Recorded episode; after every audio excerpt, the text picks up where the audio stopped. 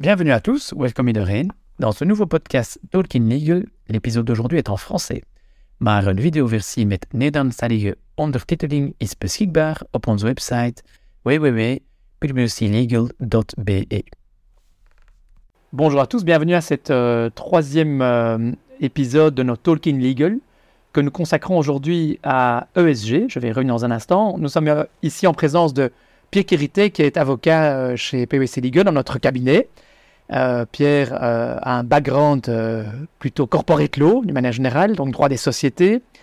ESG, encore un acronyme, Pierre, je pense qu'on va y venir. En ces temps un peu chauds, je ne veux pas faire de jeu de mots, bien entendu, mais je pense que tu vas également nous, nous, indiquer quelles sont un peu les, implications concrètes, tant pour le- les General Counsel qu'en matière de M&A et autres de cette législation qui est en fait plutôt très importante et au goût du jour. Donc Pierre, peut-être d'abord nous expliquer un petit peu brièvement ce qu'est ESG pour euh, planter le décor. Très bien, merci pour l'invitation Olivier. Donc euh, en effet, je suis euh, de background fusion, acquisition, droit des sociétés et il y a une connexion entre ces matières-là et ESG. Mais je vais y revenir plus tard. Donc ESG est une abréviation qui stipule trois piliers clés du thème plus vaste de la durabilité. Donc en effet, ESG est utilisé très souvent dans les médias sociaux, dans les médias publics et populaires, et je peux m'imaginer que certains auditeurs connaissent le thème, mais connaissent pas les nuances, parce que ça va un peu dans tous les sens. Et quand ça vient euh, à la télévision ou à la radio, on parle surtout de choses euh, opérationnelles, style industrie, et technologies qui sont, je dirais, euh, bénéfiques pour l'environnement. Mais ça va bien plus loin que cela. Et c'est pour ça que moi, en tant que juriste, j'ai, avec une équipe au cabinet, mis le focus sur ESG et la relevance de ESG sur les juristes d'entreprise. hein. C'est notre clientèle. Au tout début, ESG, c'était vraiment une question opérationnelle, plutôt de lobbyistes, etc. Mais, à vrai dire, ESG est un thème très juridique. Et on voit ces derniers temps que les juristes d'entreprise, les juristes viennent à l'avant-plan de l'appréciation de ce thème par rapport à la relevance que cela a sur leur société. Et l'acronyme, que veut-il dire, Pierre? Bon, l'acronyme, pour ceux qui ne le savent pas, Voilà. Au début, je me suis trompé moi aussi un tout petit peu. Le E stipule environmental. Le S, social, et le G, governance. Donc l'agenda de durabilité. L'agenda de durabilité, Bah là, nous avons une blague au cabinet. On dit toujours qu'il y a un L dans ESG. en effet, en effet, c'est une petite blague, c'est un jeu de mots. Bien sûr, il n'y a pas de L dans ESG, mais L vaut legal. Et comme je viens de vous énoncer, le thème ESG n'est pas seulement un thème opérationnel, mais très juridique. Et c'est pour un peu euh, le ren- rendre le thème un peu plus catchy euh, pour les juristes, c'est de vraiment mettre l'accent sur les aspects juridiques concrets que ESG a sur les organisations, les départements juridiques. Parce que, pour être honnête, en effet, un technicien, un consultant, il peut en effet très bien expliquer quelles, sont les incidences opérationnelles ou de technologie. Mais quand tu vois toute la panoplie de législation fort compliquée, et je vais vous euh, donner quelques exemples, il faut un juriste pour interpréter, qualifier, en saisir les conséquences pour l'entreprise. Et de quoi s'agit-il, par exemple, alors, Pierre, euh, pour donner Par des exemples exemple. concrets? Très concrètement, tu te souviens de l'UNIF, champ d'application. Ratione personnel, ratione loci, ratione temporis. Très compliqué pour ESG, par exemple, ratione loci. On a des entreprises multinationales japonaises avec des headquarters européennes. Est-ce que ceux-là ou celles-là tombent dans le champ d'application, oui ou non, de toute la réglementation ESG Ça, c'est un exemple. Ratione temporis. Certaines initiatives législatives autour de ESG sont phasées. Donc il y a une phase 1 qui vient de, s'appliquer sur un groupe A d'entreprises, tandis que la phase 2 rentre en vigueur plus tard, etc. Donc il faut vraiment bien analyser tous les aspects, champs d'application, rationnel loci, personnel, matériel. Si, euh, pour en donner deux, trois exemples de bases euh, législatives qui euh, toutes sont euh, la conséquence de la Green Deal au niveau de la Commission européenne. Donc la Green Deal, c'est une initiative de la Commission européenne pour vraiment réduire de, de manière massive l'émission de CO2. CO2 pour la rendre neutre euh, dans le moyen terme. Donc, pour pouvoir euh, réaliser cela, il faut un arsenal de directives, de règlements, de ordonnances exécutives, etc. Tout y quanti. On connaît depuis quelques années la NFRT, c'est la Non-Financial Reporting Directive. Les grosses entreprises qui ont plus de 500 full-time equivalents, par exemple, tombent déjà dans ce champ d'application. Et c'est à eux, dans le rapport de gestion, d'expliquer comment leur entreprise tient compte des conséquences de leurs activités sur l'environnement et en particulier le climat. Et à ce sujet, Pierre, justement, rapport de gestion, reporting, qui est responsable fondamentalement euh, au sein d'une euh, d'une société, d'un groupe de sociétés, euh, pour toutes ces obligations, en fait, et, et qui généralement s'en occupe et en prend la responsabilité euh, Voilà. de vue présent- gouvernance, Voilà, ju- notamment. Jusqu'à présent, Olivier, je dirais que c'était euh, les équipes de durabilité et surtout les, les entreprises plus industrielles que de services, par exemple, avaient déjà bien sûr des équipes qui suivaient la législation qui a trait au E, environmental. Mais on voit une évolution là-dedans, et ça a à voir avec l'entrée en vigueur d'une autre directive qui s'appelle la CSRD. C'est la Corporate Sustainability Reporting Directive. Tandis que la première, la NFRD, s'appliquait à une dizaine de milliers de- d'entreprises en Europe, la CSRD va s'appliquer à plus que 50 000. Les, les sociétés de taille moyenne vont tomber dans le champ d'application. Et la CSRD a pour but d'organiser un système de reporting, mais vraiment sur des aspects très détaillés de l'impact de société sur le E, le S et le G. Et depuis l'entrée en vigueur de cette CSRD, on voit notamment que les juristes d'entreprise en interne sont invités par leur, par leur board, ou leur general counsel plutôt, de commencer à regarder toute cette législation de reporting parce que ça fait ricocher dans l'organisation, je parle par exemple d'une multinationale belge, dans l'organisation, dans de nombreux pays. Pourquoi? Pour capter toute la data, toutes les datas dont la CSRD stipule un reporting obligatoire. Et on voit donc que c'est plutôt les juristes qui sont invités à gérer cela. Au début, c'était donc plutôt les équipes de durabilité, les sustainability officers, euh, des gens plutôt euh, des ingénieurs, etc. Et maintenant, à cause de la complexité de, ce- toutes ces directives, etc., donc les juristes d'entreprise viennent à l'avant-plan. Est-ce que les entreprises retrouvent facilement leurs data, leurs données euh, Ou est-ce que c'est justement là une, euh, une Là- opportunité aussi pour euh, professionnaliser euh, la, ge- la gestion des contrats, le, ouais. procurement, le sourcing? Peut-être d'abord, retrouver les datas, c'est une deuxième chose. Première chose, c'est est-ce que les entreprises peuvent, identifier les législations qui s'appliquent à eux concrètement? Parce que c'est une vraie jungle.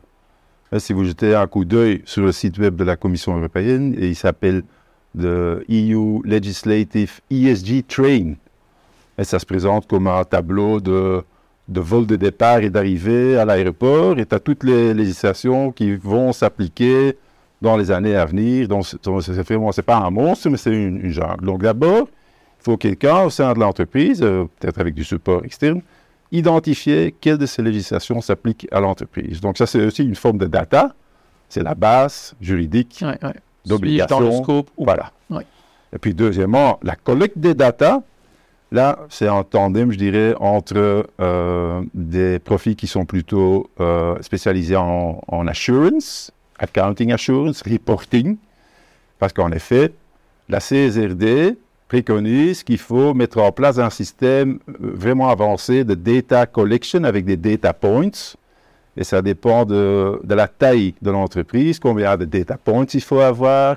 Ça doit être un mélange, par exemple, quelles ressources, euh, ressources naturelles est-ce que vous utilisez pour faire tourner vos usines versus euh, avec combien de, sous-traitants dans des pays non européens? Est-ce que vous travaillez?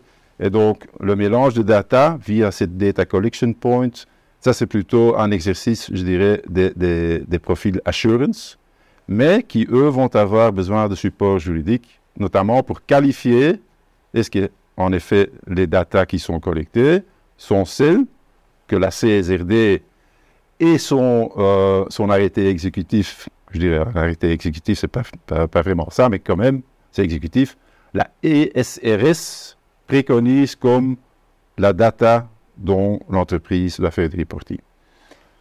J'entends souvent dire, euh, dans, dans la discussion avec euh, des clients sur le marché, que, que quelque part, le, CFO va de plus en plus euh, avait déjà évidemment tout son reporting financier, mais que quelque part la ligne du CFO va devoir inévitablement prendre en charge tout ce qui est non financier, même si on sent parfois pas mal de réticence de la ligne CFO euh, à embarquer encore ce nouveau set de reporting, mais à la fin de la journée, il s'agit quand même de récolter des data et de les formater sous forme de reporting. En effet. Et donc le format même, il est aussi, euh, je dirais, euh, préparé par euh, la ESRS ou EFRAC, c'est un institut privé mais de finalité publique. Eux préparent le format de reporting.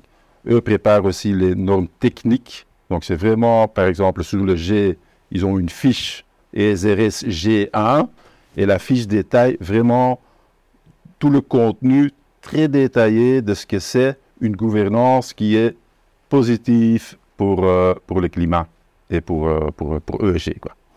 Donc, le CIEVO, rapport de gestion en connexion avec la soumission des comptes annuels pour approbation par l'Assemblée. En effet, le CIEVO, lui, va devoir ou elle va devoir faire un sign-off sur les reporting ISJ, mais il ne va pas le faire comme il le faisait avant, avec un peu de, OK, euh, la, da la, data euh, n'est pas, pas très euh, précise parce que le législateur ne demande pas que ce soit précis. Maintenant, ça a changé. Ça doit être très précis parce que derrière, bien sûr, il y a le risque d'être, je dirais, euh, d'être d'être culpabilisé ou inculpé plutôt de greenwashing. Hein, greenwashing veut dire que tu fais un reporting sur ton impact positif pour ESG, mais ce que tu racontes dans ton rapport, ça ne tient pas vraiment la route. Il y a des organisations derrière, des lobbyistes, des environnementalistes, etc., avec des juristes qui vont vérifier en effet les datas, ils vont voir est-ce qu'en effet ça tient à la route scientifiquement. Si ça ne tient pas à la route, vous avez un problème. Et on a déjà vu des cas concrets de de, de challenge. Oui, par, oui, oui. des cas contrés, c'est seulement les cas qui sont bien sûr avec Connu. une exposure euh, médiatique. Tout à fait. Mais on a euh, euh, des, dizaines d'autres, bien sûr. Il faut, il faut, bien se préparer. Donc le temps de greenwashing, c'est derrière, euh, derrière nous. Il faut euh, assumer cette, cette problématique de manière très sérieuse. Donc des nouvelles responsabilités à la clé, Pierre, oui. fondamentalement pour les administrateurs. En effet, en effet pour, pour, te donner un exemple, mais ça n'a euh, finalement pas vu le jour, c'est que le législateur européen a voulu connecter euh, la rémunération des dirigeants d'entreprise au KPI EIG. Donc, c'était vraiment de dire, ah, les CEO de grosses entreprises, ils ne vont pas recevoir leur bonus s'ils n'atteignent pas les KPI ESG. Ça n'a pas vu le jour pour le moment. Mais ça, c'est une question de rémunération des dirigeants. À côté vient bien sûr la responsabilité des dirigeants. Et on connaît tous le duty of care, c'est le concept anglo-saxon. Chaque dirigeant doit diriger son entreprise de manière diligente. Le bon, le bon père de famille. Le bon père de famille. Avec toute cette nouvelle législation, euh, on met l'accent surtout sur le duty to report, hein, qui vient donc à côté du duty of care. Et le duty to report va être supplémenté aussi par le duty to act, parce qu'on va faire le suivi.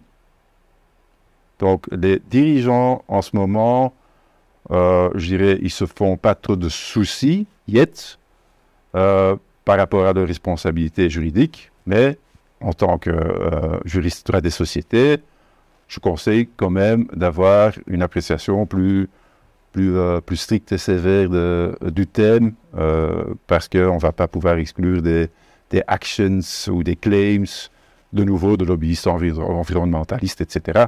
Bien fondés ou pas bien fondés, je ne me prononce pas là-dessus.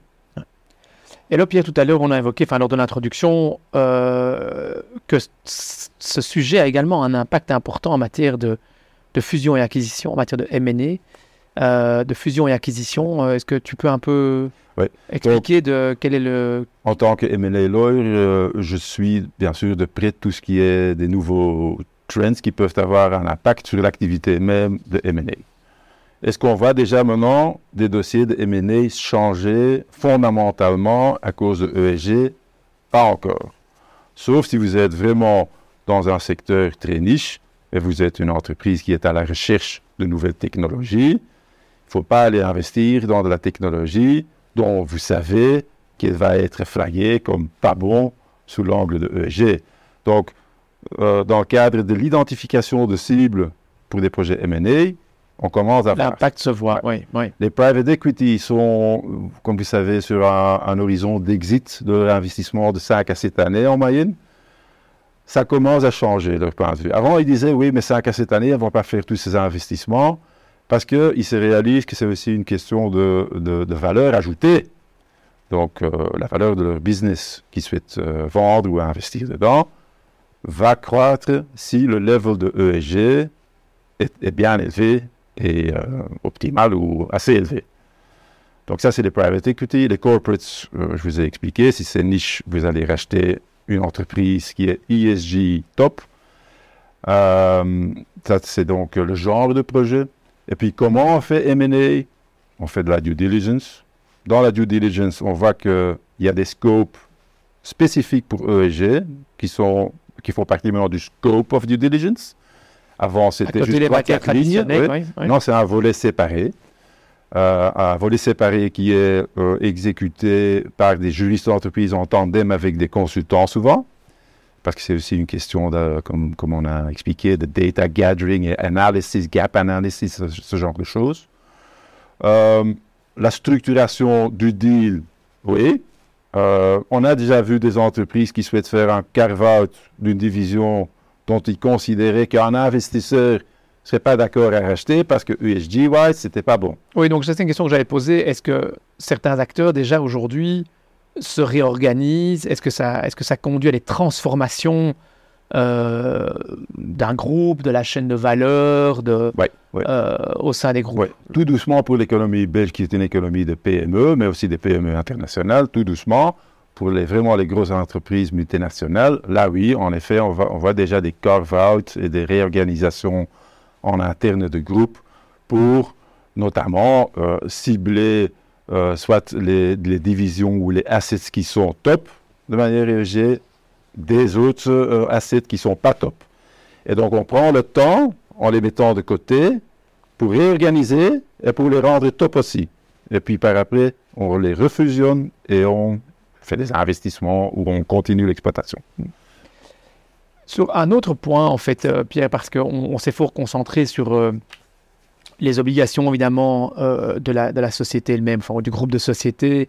En effet, la répartition euh, des, des obligations euh, entre les différentes lignes, le, le- le- le General Counsel, le CFO, Oui.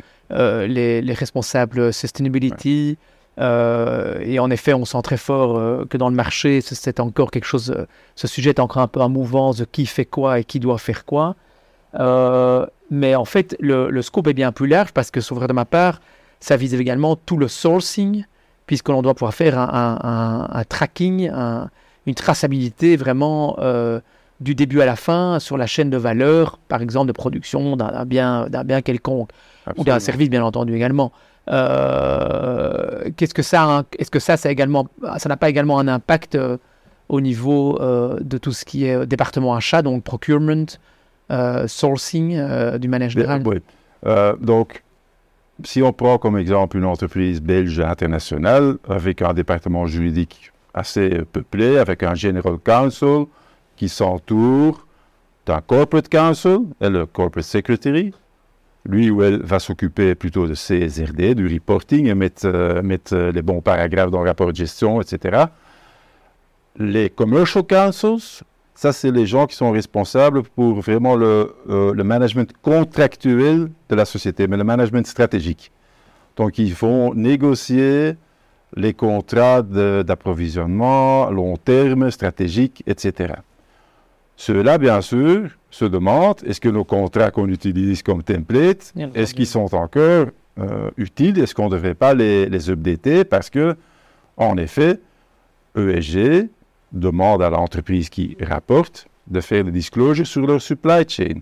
Et donc d'investiguer dans leur supply chain s'il y a des problèmes de ESG, du dumping social, euh, du dumping environnemental, de leur par, par leurs sous-traitants. Ils, vont devoir mettre en place, ça c'est une nouvelle directive, j'en ai pas parlé, ils vont devoir mettre en place des systèmes de contrôle due diligence sur leurs sous-traitants. Et donc, eux se posent la question, si on a un momentum avec notre fournisseur stratégique de pouvoir renégocier notre contrat, on va saisir ce momentum pour négocier des clauses comme droit de faire un audit sur le supply chain, euh, euh, insérer des KPI qui pèsent sur euh, leurs fournisseurs. Et bien sûr, dans un monde idéal, vous gagnez toutes ces clauses en votre faveur, mais bien sûr, il faut trouver le compromis. Euh, mais pour répondre à ta question, en effet, sourcing, procurement, contrats stratégiques de supply chain vont, surtout pour les grandes entreprises internationales, subir une refonte importante. À t'écouter, quand on pense à l'organisation et la gouvernance d'un département juridique, mhm. il semble assez clair qu'il y a littéralement un momentum pour les départements juridiques de de disposer des, bons outils euh, dans, pour la gestion euh, des contrats. Euh, on sent évidemment avec le département achat, hein, puisque bon, généralement cela va main dans la main. Mais donc il y a vraiment une, il y a un besoin accru de disponibilité des datas de manière assez fine pour pouvoir ensuite suivre, suivre euh, contrôler, prendre action, euh, renégocier, euh, trier les fournisseurs et autres. et là, le, le, ou la General Counsel a la responsabilité, premièrement, de former ses équipes juridiques et son département juridique. Est-ce que mes juristes sont à hauteur de toutes les nuances?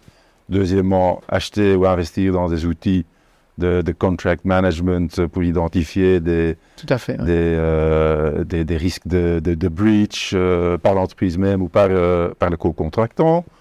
revoir les policies, et comment est-ce qu'on travaille avec, avec des sous-traitants qui sont basés dans, en Indonésie, etc.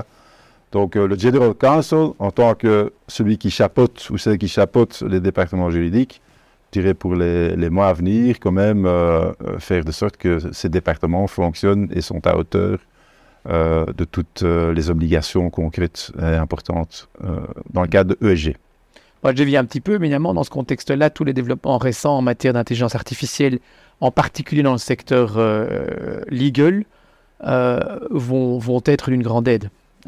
tout ce qui est lifecycle management, combiné avec de l'intelligence artificielle qui permet alors à ce moment-là de, de plus facilement euh, analyser euh, euh, les données nécessaires pourront aider, enfin et, aident déjà d'ailleurs fortement dans. Je suis certain, on est au tout début, mais je suis certain que des outils AI vont, vont certes, surtout dans des contextes internationaux avec des milliers de contrats à gérer, etc., pouvoir aider les, services juridiques pour, pour traquer les issues EG mais il faudra l'œil humain et la plume aussi pour faire des sign-off concrètement et pas juste, euh, surtout au début, euh, faire la machine, faire les analyses, euh, et, recommander des, actions à suivre. Donc il faut l'œil humain.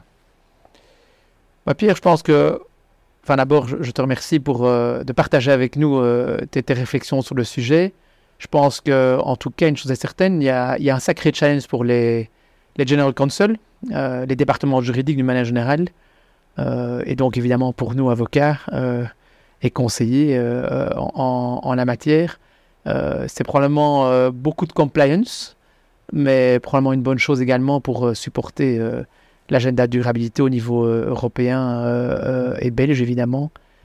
Donc, Je peux te suivre dans cette conclusion, en effet, mais ça va être plus que de la compliance, euh, refonte de contrats, refonte de policies, refonte euh, de la gouvernance de- de- d'entreprises internationales, avec beaucoup de- d'aspects technico-juridiques aussi. hein. Comment est-ce qu'on fait la refonte de la, gou- la gouvernance dans un groupe international? Est-ce qu'il faut euh, instaurer des ESG committees qui font un reporting en ligne directe vers le board? Que, Où est-ce qu'on met ce ESG committee, etc. beaucoup de, de- de choses juridiques, techniques aussi à mâcher. à mâcher, ouais. ouais. Pierre, un grand merci. Et euh, Avec merci plaisir. auditeurs qui nous ont écoutés jusqu'à maintenant. Merci, Pierre. à vous. Merci.